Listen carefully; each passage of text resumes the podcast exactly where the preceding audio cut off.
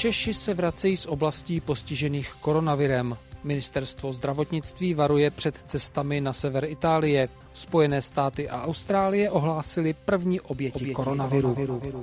Takto zněly titulky zpráv zveřejňovaných před čtyřmi lety, tedy 29. února 2020. A upřímně řečeno, kdybychom právě teď neměli v kalendáři 29. únor 2024, pak bychom si na ten předešlý 29. nejspíše ani nevzpomněli. Tak jako Horimír přeskakující na Šemíkovi Vyšehradské hradby, který má v tento den svátek, tak i 29. únor přeskakuje hradbu čtyř let v kalendáři. Zkusme se ale ponořit ještě hlouběji proti proudu času. Požádal jsem Daniela Kováře, ředitele státního okresního archivu v Českých Budějovicích, aby zkusil najít noviny 100 a více let staré, které vyšly právě 29. února. A zkusíme porovnat události tehdejšího dne doma i ve světě s těmi současnými. Zadání znělo jednoduše, ale Pravda je, že jsem čekal, že to bude snažší úkol. Dodává Daniel Kovář a pokračuje. Eh, jednak tehdy noviny vycházejí pouze dvakrát týdně, středa, sobota. Některé noviny vycházejí i v pondělí. Takže už jenom trefit si do toho, aby ten 29. únor se trefil do středy, soboty nebo pondělka a abychom tady v archivu to dané číslo měli. Takže jsme našli nakonec pondělník českých listů z 29. února 1904, ale i ten je, myslím, obsahově zajímavý.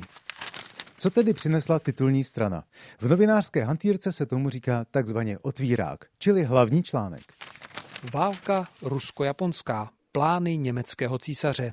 Císař německý nabízí Rusku nejen svoji úplnou a blahovolnou nestranost a bezpečnost hranic, nýbrž též svoji pomoc v případě nutnosti při jakémkoliv zakročení oproti každému státu, jenž by chtěl způsobit nesnáze Rusku během jeho války s Japonskem. Mimo to dává Rusku a jeho azijské politice bílý list, výjímaje turecké provincie a souhlasí s anexí Koreje a pro případ roztržky s Angličany v Indii by souhlasil, kdyby Rusové vyhnali Angličany z Tibetu a zajišťuje Rusku přístav v Perském zálivu. Světovou událostí číslo jedna byla tehdy rusko-japonská válka a z ní plynoucí obavy o zatažení Spojených států a Anglie do válečné vřavy. A to jsme deset let před první světovou válkou.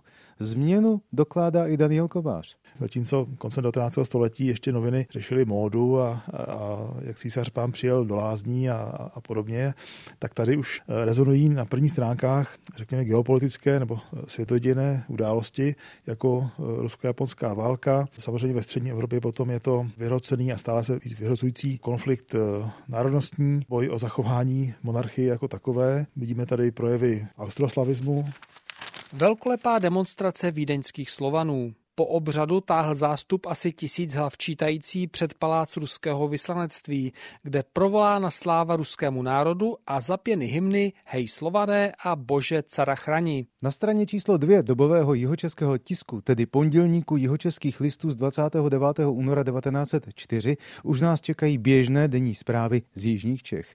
A stejně jako v mezinárodní politice už tehdy řešili naši předkové něco podobného, co známe v různých konotacích na jihu Čech i v současné době. Ke stavbě nádraží v Českých Budějovicích. Naše nedávná zpráva, že k vypsání ofert na stavbu nádraží v Českých Budějovicích letos na jaře sotva dojde, byla nám ze zasvěcených míst opětně potvrzena.